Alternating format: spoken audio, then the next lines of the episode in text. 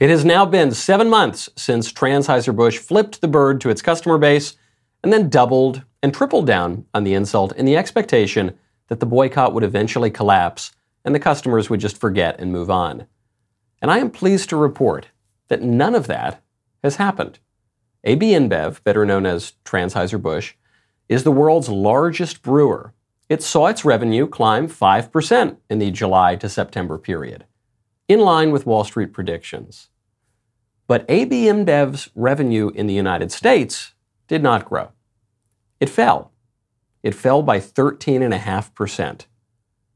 U.S. sales of Bud Light were down a full 29% over the four weeks ending on October 21st compared to that same period last year, which means the boycott has not let up at all.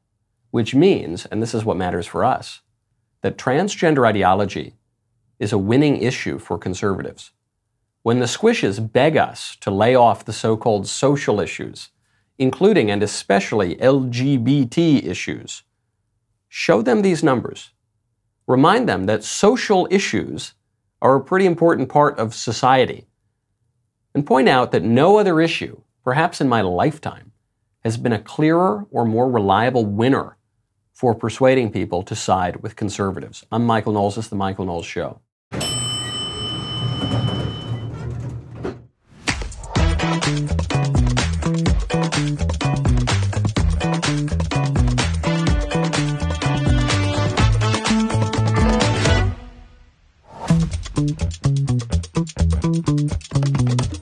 Welcome back to the show. The reason that this issue is sticky, the reason that the transgender issue keeps cropping up as a winner for conservatives, I think is as much aesthetic as anything else, which we'll get to in one second. This episode, though, was brought to you by Good Ranchers. Claim your year of free meat, 15 bucks off, and free shipping with my code Knowles at goodranchers.com. I had some juicy Good Ranchers chicken stir fry the other night. It was very, very good. The reason transgenderism works as a political issue for conservatives is, I think, largely aesthetic.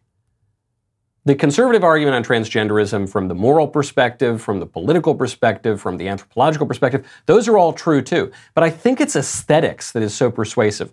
Here's a good example.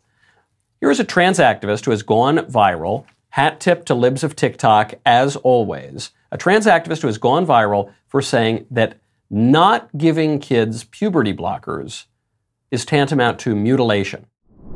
The thing that gets me about the anti-trans conservative rhetoric around like puberty blockers for trans kids is that if they really did care about making sure children weren't being mutilated or weren't being like coerced, they would be the number one advocates for puberty blockers. Not only because they're empirically supported and because they were developed for cisgender people, but because they would realize that forcing somebody to go through a puberty with a dominant hormone that is misaligned with your actual gender, that would be, by their terms, mutilation. Because imagine if we sat a bunch of 13 year old cisgender boys around and we were like, hey boys, um, we know that you're boys. And we know that you've been boys as long as you've been alive, and it's very clear to us that you are boys, but we just want to be so sure. So we're actually going to make you go through estrogen based puberty instead. So that way, like, when you get to the end of that road and you're 18, you can decide if you still wanted to be that boy that you, you know, always showed signs that you were. Can you imagine if we did that? That would be up. But that's literally what you are doing to trans kids. Because forcing somebody to go through a puberty with a dominant hormone that is misaligned with your actual gender is a forced mutilation by conservative standards. So you would think that they would be the number one advocates for blockers and go, oh my gosh, yeah, why don't we like put a pause on this? So that way you can decide and like in a couple years see how you feel. Like, I just wish they would shut up. Forget about his argument. Obviously, the argument is crazy. Would you ever leave your child with that person? Ever, under any circumstances? No, of course not. He looks deranged and is deranged, and his argument is deranged. But it's people can hear terrible arguments, but when terrible arguments are made by people who seem glamorous, say, or sophisticated, say, or intellectual, say, then those arguments sometimes catch fire. I think of someone like Angela Davis. Angela Davis was a black power activist, an avowed communist, a, terrorist, someone who was complicit in murder and po- terrorism and political assassination. But a lot of people liked her. A lot of people still like her today. A lot of prominent liberals will quote her because she seems intellectual and she she seems somewhat sophisticated, glamorous in a radical kind of way. This guy doesn't. The trans activists don't. They they look especially off. And and we should not run away from that. We should recognize a friend of mine says that facts don't care about your feelings, which is true, but politics largely cares about your feelings, and your feelings are largely informed by what you see. It's informed by aesthetics. I think of the architect and architectural theorist Christopher Alexander, who said that any space you're in is going to slightly elevate or slightly lower your spirits. We are very, very susceptible to our, our aesthetic sense. This is really good. So, what is it? Why wouldn't you leave your your kid with this crazy looking guy? Out of prejudice. It's you have a prejudice. You look at a guy with five o'clock shadow who's wearing a dress, who's who's shrieking and shouting and, and doesn't look put together, and your prejudice kicks in and says, "Yeah, this is not a great idea." Some ideologues will be so radically pro-leftist that they will re- they will reject their prejudices. They will reject their gut instinct that says, "Probably not a good idea to leave my kid with this person," and that's very imprudent. So much of liberalism is just a rejection of prudence, it occurs to me. You know, prejudice can be bad if we discriminate unjustly against people. That can be very bad. But prejudice broadly is a very good thing. It's something that Edmund Burke, one of the, the great conservative philosophers, exalted. Russell Kirk, a more recent conservative philosopher, exalted. It's a good thing. It's called prudence. And prudence, for Aristotle and every wise statesman since, is the paramount political virtue. Now, speaking of aesthetics and politics, I debated even bringing this story up because it's a mean and nasty story. And so I'm not going to play the clip. There was a clip of the podcaster Patrick Bet David making fun of Ron DeSantis. And Governor DeSantis is on the podcast, and people have been making fun of the governor for wearing boots that seem like they have a little lift in the heel because Donald Trump is very tall, Ron DeSantis. He's not short. He's just a sort of average height guy. And uh, but in presidential elections, usually the taller candidate wins. So some have suggested that the governor, like many politicians before him, is wearing some kind of lift in his shoes. The governor and his team have denied this, and so this podcaster, Patrick Bet David, decided to make fun of him and said, "Hey man, what's the deal with the shoes? These shoes are weird. You're, you got, you're wearing lifts. Here, I'm going to buy you a pair of Ferragamos." And, and Governor DeSantis uh, said, I can't accept gifts, you know, just shut it down as quickly as he could. Why do the shoes matter? Why do people care that Governor Ron DeSantis, the greatest governor in America right now, maybe the greatest governor in my lifetime, very serious man who's accomplished a lot, why do they care if he puts lifts in his shoes? Because people crave confidence. This is always true. And if you put lifts in your shoes, it speaks to a sort of insecurity.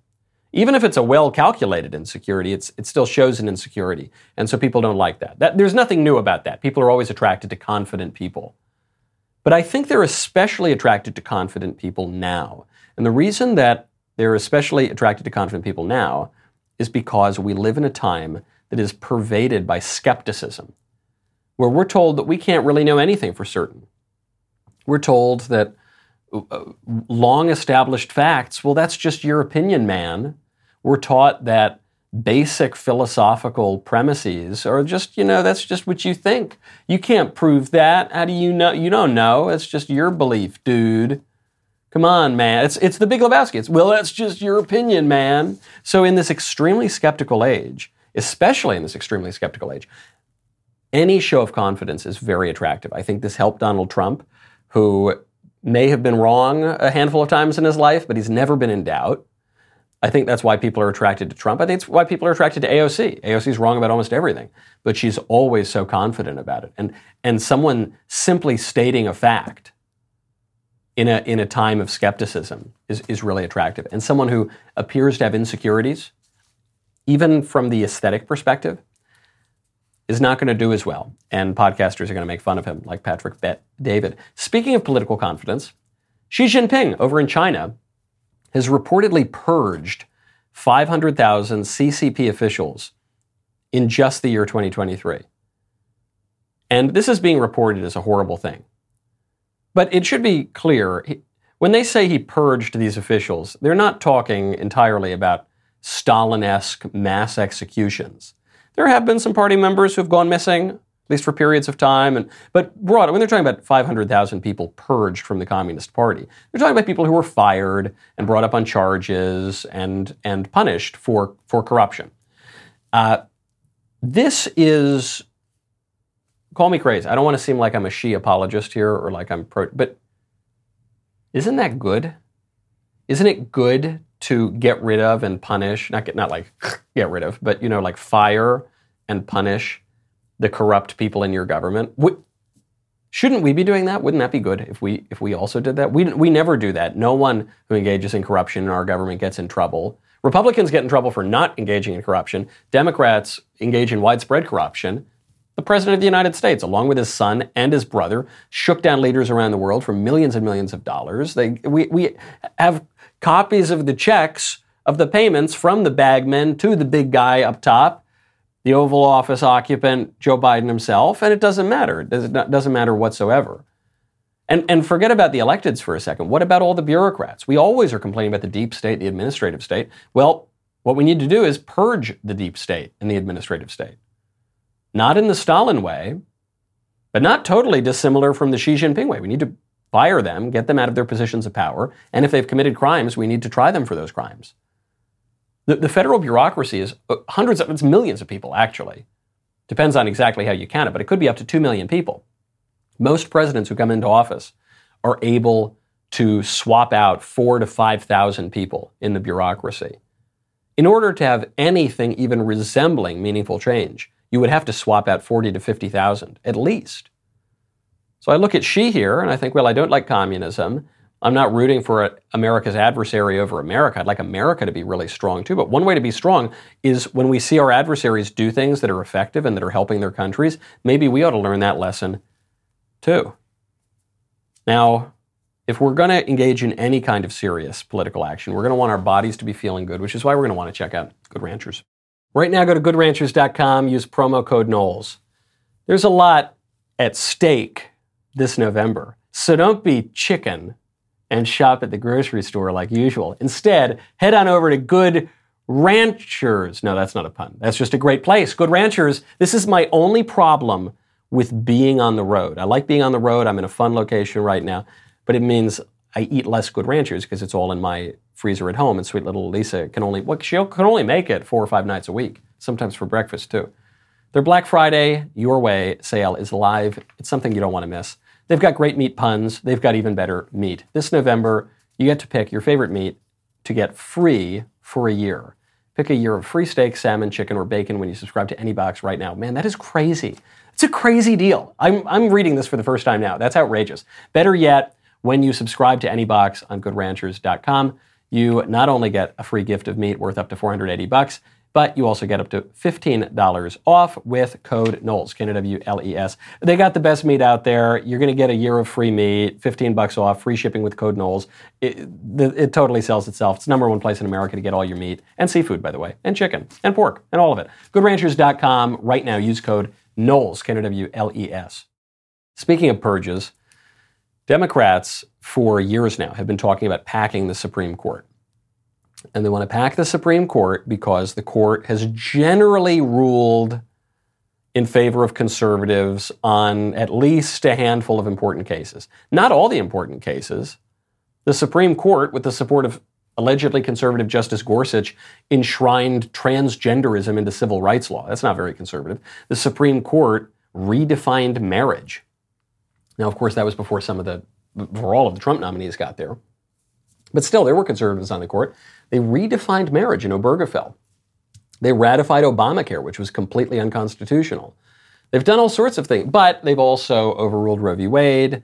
They've also ruled in favor of the Second Amendment. They, so they've done things that the Democrats don't like. And the Democrats have said, okay, we're going to pack the Supreme Court. But that's politically unpopular because it, it seems as though Democrats are upending our system of government. And the moderate Democrats and the independents and the kind of just fashionable liberals, they don't like that. That doesn't poll very well or play well in Peoria. So the Democrats have a new strategy. They're going to do reverse court packing. I've got to thank Ken Klukowski over at Breitbart for that phrase. Uh, in a, a recent write up yesterday or the day before, uh, he pointed out that reverse court packing will have much the same effect as regular court packing, but it will be more uh, acceptable to the public. And what is reverse court packing? Reverse court packing is when the Democrats go in and try to get the conservative judges to recuse themselves from a bunch of cases, or ideally to resign. And how are they going to do that? They're going to say that uh, Clarence Thomas went on vacation once and he didn't pick up his breakfast tab. The host of a conference picked up the breakfast tab. And so that's a bribe. And even if Clarence Thomas has never ruled on any cases that really pertain to these people, it's just a, it's, bri- it's bribery, it's corruption, Joe Biden is, meanwhile, just collecting checks hand over fist, millions of dollars from China, from Ukraine, from all over the world. No, no, no, that's not, forget about that. Pay no attention to the man behind the curtain. Clarence Thomas, he went to a summer camp once, and so he's got to resign from the Supreme Court. They're doing it to Alito, too. Now, are they going to go after him? They're going to go after Leonard Leo. So, Leonard Leo is the head of the Federalist Society. Federalist Society, very important conservative legal organization, which provided a lot of the good judges during the Trump administration, and it's, it's important to the conservative legal ecosystem. So, Senate Democrats, Dems on the Senate Judiciary Committee, have decided to subpoena Leonard Leo and others, even though Leo's attorneys are saying, you have no right to subpoena me. I'm a private citizen. Uh, you, uh, you're not charging me with a crime. You have, uh, there's no reason for you to subpoena me, a private citizen. And you certainly have no right to subpoena Clarence Thomas or, or Sam Alito. Because to do so, to say that the, the US Congress has some ultimate oversight rights over the Supreme Court is to say that the Supreme Court is subservient to the Congress, which is not true. We have three branches of government and we have a separation of powers. We have checks and balances. So it's just completely preposterous. But what else are they going to do? This is Dick Durbin and Sheldon Whitehouse the two Democrats who are demanding all of these records because they think if they can get Leo, then Leo will probably go to some of these conferences and different nef- nefarious backroom, smoke-filled room kind of things with with conservative judges, and then they'll be able to force them to resign, which will be more effective at tilting the court in favor of Democrats than uh, packing it, which is unpopular. So there's more than one way to skin a cat. Democrats are very clever at these kinds of tactics. Unfortunately, if it starts to look like this is going to work, we're going to have to do the same thing to them. I don't want to. I don't want to go digging through Elena Kagan's trash can. I don't want to go hire a private eye to follow Sonia Sotomayor around. I don't want to have Republicans in Congress subpoena private citizens who one time had lunch with any of the liberal judges. But we will have to do that because such a thing would not be immoral, it would be somewhat reckless to our political system when the Democrats initiate this kind of action, but it wouldn't be immoral, it would be perfectly just. It just wouldn't wouldn't really have a place in our system. But but that kind of retaliation would be just and not to retaliate in that way would be to concede the political order to the libs, which would be very very unjust. So they want to go down this road. It looks like they've come to their senses on actually packing the Supreme Court for, positively packing the Supreme Court. So now they're going to try to negatively pack the Supreme Court, and we're going to have to hit them if they do it to us. There's, n- there's no way out of that. The only way out is through. Speaking of the Supreme Court, and speaking of the court generally ruling with conservatives on some big cases, even on what has been hailed a conservative win, some conservatives are saying actually it constitutes a loss, and Senator Josh Hawley wants to reverse a Supreme Court decision largely hailed as a Republican victory, and that is the Citizens United decision. So the Citizens United decision is what, 10 years old now? Maybe more. And it says that corporations are people. And that is the famous line from Mitt Romney during 2012, one of the real hits from that doomed campaign where he said, corporations are people, my friend. and there's some truth to that. A corporation is not just a building, a corporation is not but a corporation is also not an individual. A corporation is a group of people with certain rights and certain restrictions on it.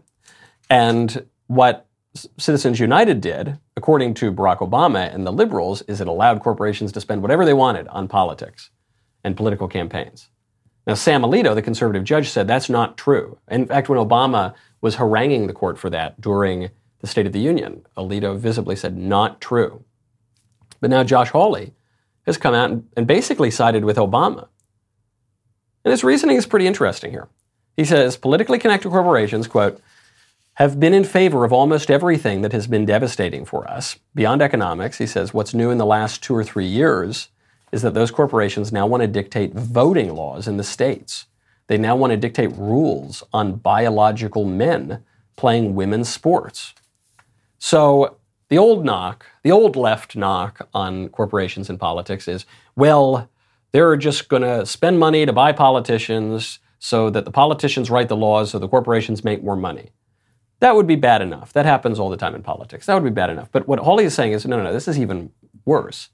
The corporations now want to rewrite the voting laws. The corporations want to rewrite anthropology. They want to rewrite what girls' sports it means. They want to upend all of our values and our beliefs, and that's a bridge too far. So then, and this is my favorite answer, someone asks Hawley, uh, is he only going after the corporations now because they're liberal?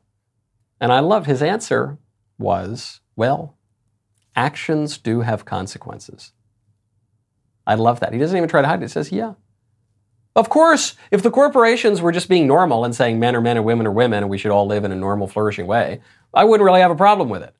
But if the corporations are going to come in and wield their immense power in this country, especially after many decades of deregulation, largely heralded, largely, largely propelled by conservatives, then we're going to have to rein that in. This is a big difference here between a libertarian and a conservative. Libertarians oppose big government. Conservatives oppose outsize everything, all kind of outsize power. The libertarians, they focus their ire on the state and the statists and the government. And yeah, that's you don't want the, the government or the state to have an outsized degree of power. But big corporations can wield power unjustly and can threaten our rights and our way of life just as well as the government. In some cases, the, the, corporations can do it in a more effective way because they're even less accountable very often than the government is.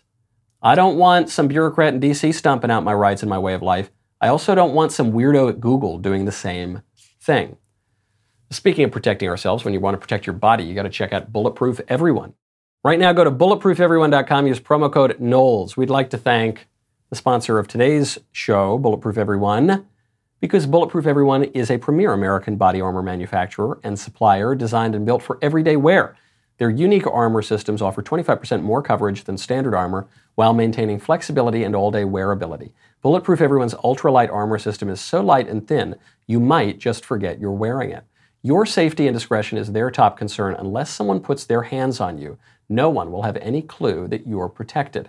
With Bulletproof Everyone, you are not a walking billboard. There are no visible logos and no flashy designs. Their comfortable tailor made clothing system goes above and beyond, adding additional security by keeping you incognito and under the radar. Work or play, Bulletproof Everyone has got the perfect armor system to fit your everyday lifestyle and everyday budget.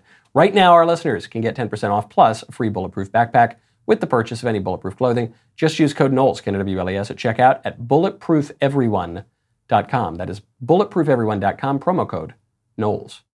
Speaking of dubious political speech, there was a, a threat made, multiple threats made to Jewish students at Cornell. And I'm going to Cornell on Monday, so this interested me even more than the usual threats made on campuses. So I look at it, said, okay, I think this is a legit threat. Meaning, I don't think it's a hoax. I don't think it's the Jewish students sending it to themselves. Students have done that.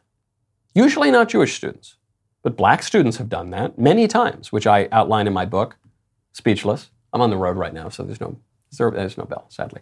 Uh, you, you've seen this on sexual hoaxes, women claiming to have been raped on college campuses, and then evidence comes out that it just wasn't true. Meanwhile, the men's lives have been ruined by some kangaroo court of professors and diversity deans. But usually, Jewish students don't do that. So I said, I think I, I I think this one is probably legit. Uh, it turns out that it is legit. A student from upstate New York has been arrested for making these threats, and the student is ethnically Asian. Which is that's not that's not supposed to be how it works. Hold on, the student The threat was made against the Jewish students, so the person who made the threat has to be a neo-Nazi white supremacist. So the student has the student has to be white. Ideally, for the liberal media, this threat would have been made by a white student, and then we could have had weeks and weeks of a national conversation about white supremacy and how white men with their toxic masculinity and their evil pallid whiteness they need to be run out of society. So that would have been ideal for the liberals. Second to that the student was supposed to be arab. Arabs were considered white for statistical purposes in the us for a long time until it became clear that being white was a disadvantage in uh, politics so then all of a sudden that, that kind of went away uh, and, and that there was a new group, the MENA, the Middle East North Africa group. Uh, there were some Arab and Middle Eastern political activists who said, We want a separate category because we're so oppressed. And you're like, hold on, wait a second. If you're being oppressed by the evil white man and you're currently being classified as white, shouldn't you want to just keep being classified? Wouldn't that that would lessen your oppression if what you were saying were true, but it's not. Actually, the opposite is true. So at least the guy was supposed to be Arab and he was supposed to be a Hamas sympathizer, but he's not. He's, he's Asian. What do we do with that? I, I imagine what we're going to do is that the story is going to disappear because these stories do not make it to the news because of the stories themselves. The stories make it to the news because of the narratives that already existed. And the stories are selected according to the narratives. If they fit the narrative, the stories get selected and you hear about them and they become a cause celeb. And we now think of George Floyd as some kind of secular saint. Even though black men are killed in violent ways every day in the United States. And criminals are, are killed in violent ways every day in the United States. And drug addicts who take lethal doses of drugs overdose on those drugs every day in the United States. And people aren't killed by the police quite so constantly as the left says, but policing is a dangerous job and you're dealing with criminals and there are officer involved shootings. The reason George Floyd made it, of course, is because his story fit the narrative. And all the other stories that don't fit the narrative, you just never hear of. Same is true here. I doubt we're going to hear very much more about this fellow at Cornell. Maybe, maybe I'll hear about it though when I go up to Cornell on Monday. Speaking of people threatening to kill the Jews, the Houthis. The Houthis. It sounds like a 50s doo wop band or something, but it's an Iranian backed Yemeni terror group has just declared war on Israel. So now we got, we have the state of Israel was attacked by Hamas. Hamas runs the Gaza Strip. Gaza is one of the Palestinian territories. Hamas is funded by Iran. Hezbollah, just north of Israel, runs the south of Lebanon. Hezbollah then gets in on the action pretty quickly.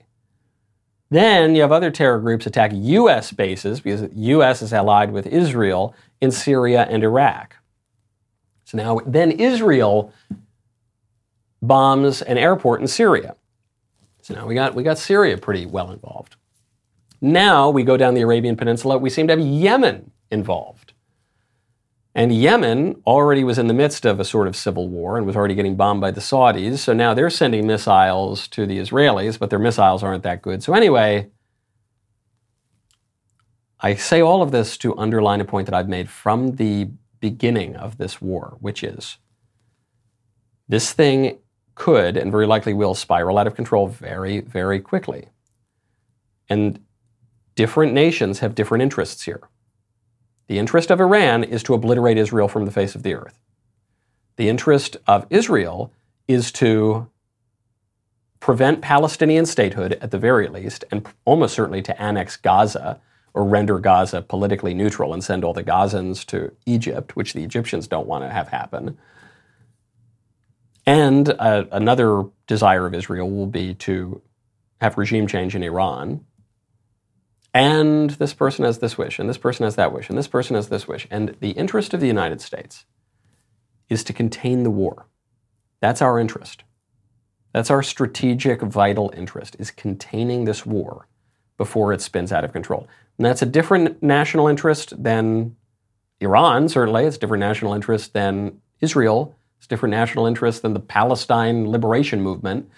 It's different. Different peoples have different interests. That one is ours. Contain the war because it continues to spin out of control. Cl- containing the war means wrapping it up as quickly as possible without risking that it will erupt again too soon. It's going to erupt again. This, this kind of a conflict has been going on in this way for well over 100 years, and it's been going on more broadly for millennia. It's not going to end. There's not going to be any final end to this war. So you, you could say, all right, we, we want to wrap the war up, so let's just have a ceasefire immediately. Well, is that going to solve the problem? If Hamas continues to rule in Gaza, then Israel can't feel safe in any way, and it, the, the war is just going to erupt again in two seconds. So you cannot allow Hamas to continue ruling in Gaza, but then what do you do? Do you then just totally glass Gaza and, and genocide all the Palestinians or send them to Egypt, which Egypt's not going to take them? Uh, no, I don't think that's going to work. I don't, I don't see Iran or any of the other Arab states around there were just rolling over for that. What do you do? It's very tricky. If I had the answer, I would well, I, I said I, I, would win a Nobel Prize, but they don't give Nobel Prizes to conservatives or people who fix things. They only give Nobel Prizes to people who make things worse and to liberals. But I repeat myself. So if I had the answer, though, I would be the wisest statesman of the last uh, hundred years. So I'll let you know when I come up with it. Speaking of allies, there is a Minnesota school board candidate who is insistent on giving kids, little kids, a way to identify allies, to talk about sex without telling their parents. When my wife and I were looking at schools and everything, where we wanted to move, we wanted a place that was affordable, and we wanted a place where we knew they could grow up to be whoever they grew up to be, whoever they loved. And that's why we're in Minnesota, because we knew that whoever our boys would grow up to be, they were growing up in a safe space. And we need to make sure that that happens in our buildings as well. Um, I don't think we can ignore our kids' feelings and just focus on the task at hand. I don't think we can just put our heads down and pretend the world is all about academics when our kids are wrestling with real issues about uh, mental health tied to the changes that they're going through in puberty and who they might be attracted to. We need to ensure that our schools are safe places where our kids can identify allies that they can talk to if they're having a tough time. Have conversations they may not be able to have at home. Have safe spaces where they can be themselves and know that they're accepted and truly belong. No, no, we don't. We don't need that. We don't need you, Mr. Groomer candidate, talking to any of our children ever about sex. You freak you pervert. we don't need that. We need a hard drive check at your home immediately, and then we need to kick you out of the race, and we need to have you repent of your wicked and perverse ways or be ostracized from polite society. That's what we need. That would make us all a lot safer. That would be our safe space. What planet are these people living on where they have the temerity to get up in public. I don't know what this man's sexual proclivities are. Don't really want to know. I don't know what his supposed family structure is like. I, I don't want to know. But for this man to get up there and say, um, so listen, actually, what we need to do is we need little kids to talk about sex with us all the time. And not just normal sex, weird sex. We need the kids in our, in our schools we need to use the parents' taxpayer dollars to make clubs in the schools where we adults uh, can go there and just chat about really, really weird sex with people who are not our kids, but they're but they're still kids, but not ours. And specifically, we're going to talk about weird sex that they're not going to talk about with their parents. How does that sound? Vote for me. Vote for in, in a sane society that man would have been tarred and feathered and run out of town on a rail by the entire community. That's the age that we're living in. And people are going to hear it.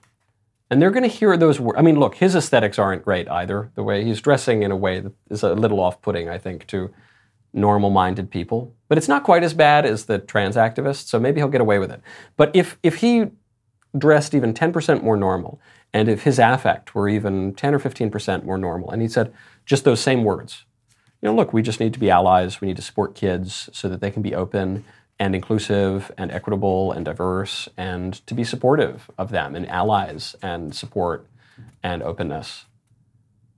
It would mean the same thing. They would be talking about the exact same thing, but a lot of people would hear it and they say, okay, that's fine. If, it, if Joe Biden said that, people would say, oh, that's fine. There's Joe. Joe's normal. He's a normal guy. The, the chief reason, I think, that we conservatives are now finally winning on the social issues, which we'd been losing on for so long, because th- that made us look like a bunch of old fuddy duddies who didn't get with the program. We weren't hip and cool. Well, now that's shifted. Uh, it has shifted, I think, largely because the radicals now look like their ideas really are, which is disordered. Now, speaking of crime, Convicting a Murderer, the new 10 part docuseries by Candace Owens and Daily Wire Plus, has done an excellent job at convincing even the strongest of Steven Avery supporters that he is guilty. If you have not seen the full series, all episodes are now available exclusively on Daily Wire Plus.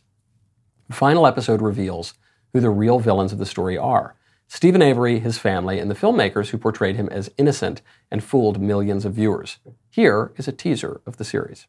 I'm going to direct your attention specifically to October 31st of 2005. You need to tell us about it so we know you're telling us the truth. So Steve stabs her first, and then you cut her neck. We sat at her house and waited for the garage door to open, hoping that she was coming back. The garage door never opened. It's almost as if she was murdered and then murdered again by these two documentary makers. I love my sisters and um, my whole family, of course. You can binge all 10 episodes now, but only if you're a Daily Wire Plus member. So sign up today at dailywire.com slash subscribe to watch the entire series. My favorite comment yesterday, this is actually not even from yesterday's episode. This is from my interview, my spooky Halloween uh, interview with a former witch. You get that now on YouTube. The name is Seeking Truth in God. Comment is I was into witchcraft for three decades. I'm now Christian, in part because of the men of the Daily Wire. Thank you. I'm very glad to hear that. That's really terrific. Uh, glad, glad that we could be part of that journey of yours. And if you haven't seen the interview, go check it out. It's available now. You can watch it even after Halloween. Now, speaking of leading kids astray, you remember Boston Children's Hospital got caught transing the kids? And then the libs denied that Boston Children's Hospital was transing the kids. Well, now we know not only were they transing the kids, but they got millions of dollars in public funding to do it.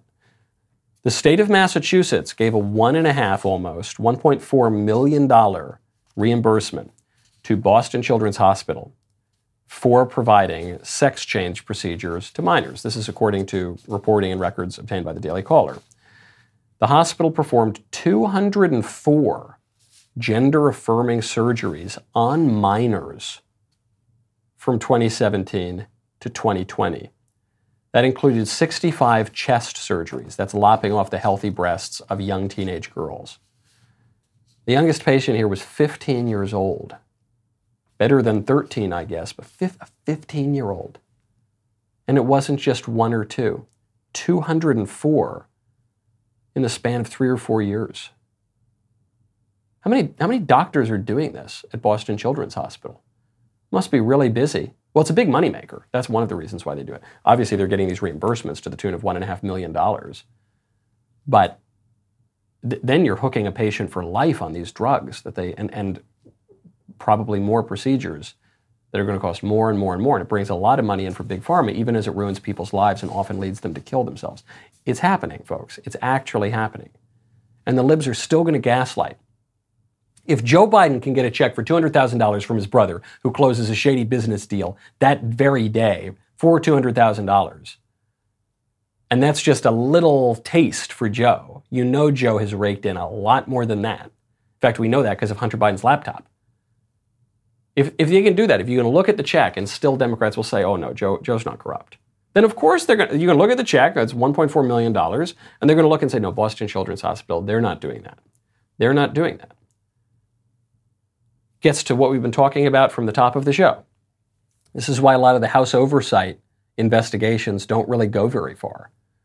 Because spreadsheets and checks and documents and subpoenas and testimony in Congress is freaking boring. It's boring and it doesn't persuade anybody. And no one watches it. And even if people are forced to watch it, most people don't even know what it means. Most people don't know the first thing about a spreadsheet or how financials work. Most people aren't going to listen to some apparatchik drone in congressional testimony. What is persuasive is blunt language and aesthetics when you can see it. Gets Glenn Youngkin elected in Virginia, gets Ron DeSantis reelected in Florida. Maybe it gets Republicans elected in 2024. Speaking of troubled children, and speaking of all that boring House oversight, the stuff they're uncovering is good stuff. It's good stuff, even if it's not going to persuade your average voter on the street. It will certainly persuade the high information voters uh, who are listening to this particular program. But they got him. You, you, you've been hearing from Joe Biden from the beginning. Well, where's the money? Show me the money. Show me where the graft is. Here, here's where the graft is. In July of 2019, this is according to the House Oversight Committee, this is three months after Joe Biden announced he was running for president, Hunter gets a quarter million dollar loan from a Chinese business associate. This is the wire that goes to Hunter that used Joe Biden's Delaware home as the beneficiary address. so it's, uh, I guess the consolation is they're crooks, but and they're pretty good at it, but they, they make elementary mistakes like that. Joe Biden's address is on listed as the beneficiary address. Well, now we know neither Hunter nor Joe Biden paid back that loan.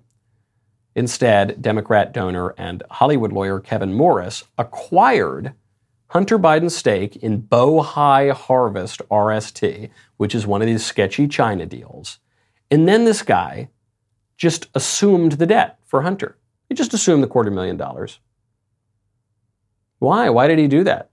Because they were long standing friends, childhood friends, and he just felt bad for poor old Hunter, who he was struggling with drugs and had a. No, they actually only met in 2019 at a political fundraiser, at a political fundraiser for Joe Biden's campaign.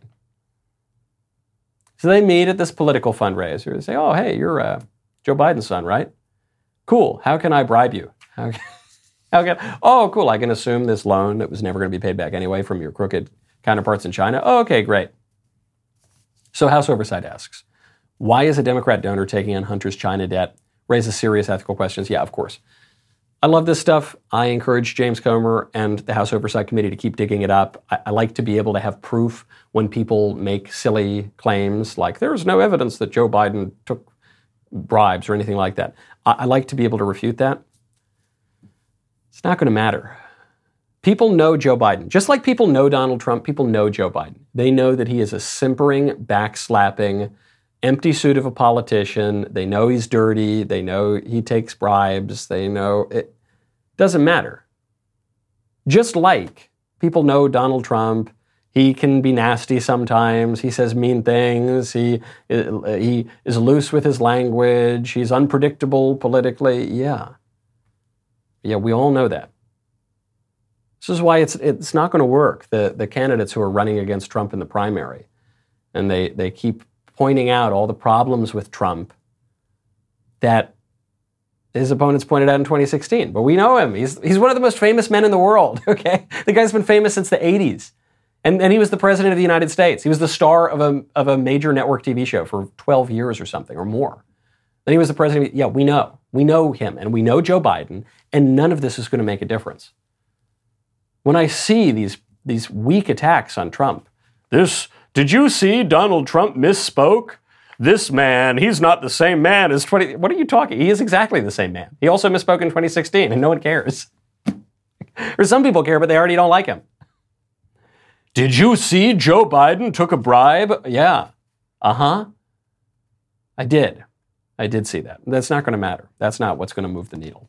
What's really going to move the needle in this election, as far as I'm concerned, is how voter ID, ballot harvesting, and mail in ballots are, are orchestrated in the crucial swing states. Now, I think that's going to be the big difference. And I think the candidates are basically already set. Speaking of government payoffs, there is, I'm going to have to tease this. I'm not, I want to, you know me, I'm a tease. I want to get into this story, but it's this trucker who absolutely destroys the liberal argument for why we all need to be driving electrical vehicles uh, in, a, in about two seconds. He knocks it down. And the reason I'm teasing this is not just because I think the electric vehicle fad is silly. And you know, if the technology is going to come about, it can come about over time. But the idea that the government is forcing us all to convert our normal cars into these electrical monstrosities is so so ridiculous. To what? To stop us from being burned to death by the sun monster in 12 what did AOC said 12 years how many years ago was that we'll see we'll see when the time runs out uh, but the, the reason I look forward to playing this clip for you either tomorrow or sometime th- the next week is it reminds us of two things that are really missing in our government and our politics right now and that would be knowledge and competence. All right on that note that's our show. I'm michael knowles. This is the michael knowles show. See you tomorrow